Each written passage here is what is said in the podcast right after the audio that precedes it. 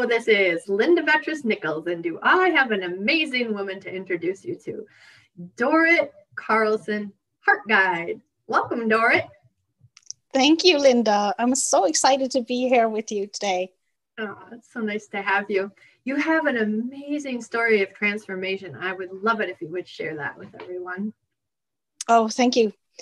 Um, you know, my story started about nine years ago when I got burnt out mm-hmm. um, from having five kids, working seven days a week, um, taking care of a, of a pet shop, heavy lifting, and doing the shop and inventory and, and orders and everything. And, um, you know, with a husband and a big house and three dogs doing dog breeding and going to dog shows, I was exhausted. And, and um, you know, um, I was just, I can do this and I can do this and I can do this. And of course I can do that. And, and right. yeah, uh, I was a people pleaser and I couldn't say no. Yeah. And having a boss or a business owner who's like, oh yeah, you know, and giving you yeah. all the kudos and yet cutting your staff left and right.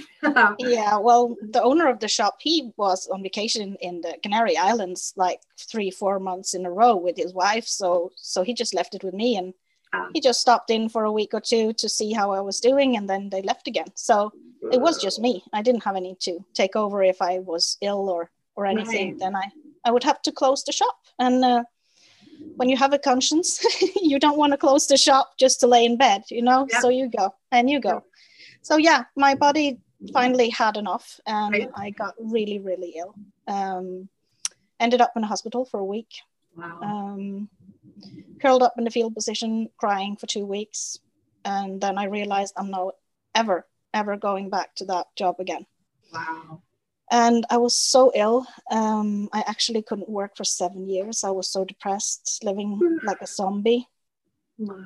Um, my memory was playing tricks on me, couldn't remember stuff, aching all the time, sleepless. And all the doctors could give me were painkillers and sleeping pills. Um, what a life! And, huh?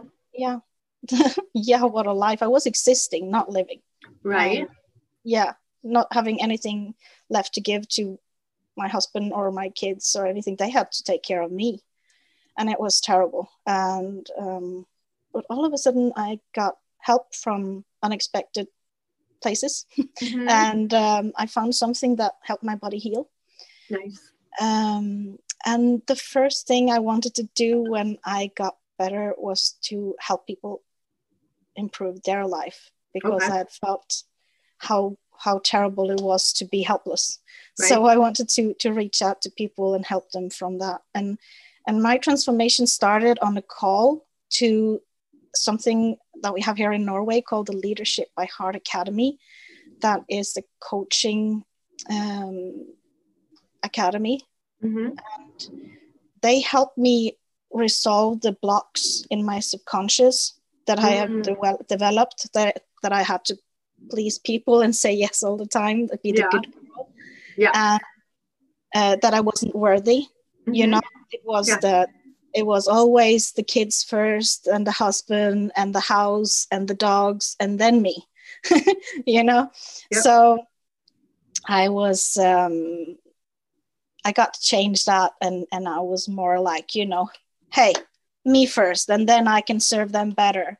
So I, I thought, well, you know, I deserve this. And I entered the program at the Leadership by Heart Academy to learn how to become a coach. And nice. that's what I do. Yeah. That's so and use cool. my my abilities for good. Yeah. yes. Yes. Yes. and you're even a grandma. Yes, I have a tiny little, beautiful, perfect little boy. He will be two year on Sunday. And even though we have five kids that are between 20 and 30 years old now, he is the only grandson so far. Yeah. Oh, you're outscoring me by a long Fing- shot. Fingers crossed. so you're good. they are addictive. They are addictive. I'm just telling uh-huh. you. It's yeah. so much fun. Yeah. Yeah we we didn't figure we'd get any grandkids, so we gave up on that idea and just got puppies. yeah. oh, I'm I'm a, I'm addicted to puppies, so I I, I, make them I make them in my basement, you know, oh, and oh, I have a I have a litter or two every year.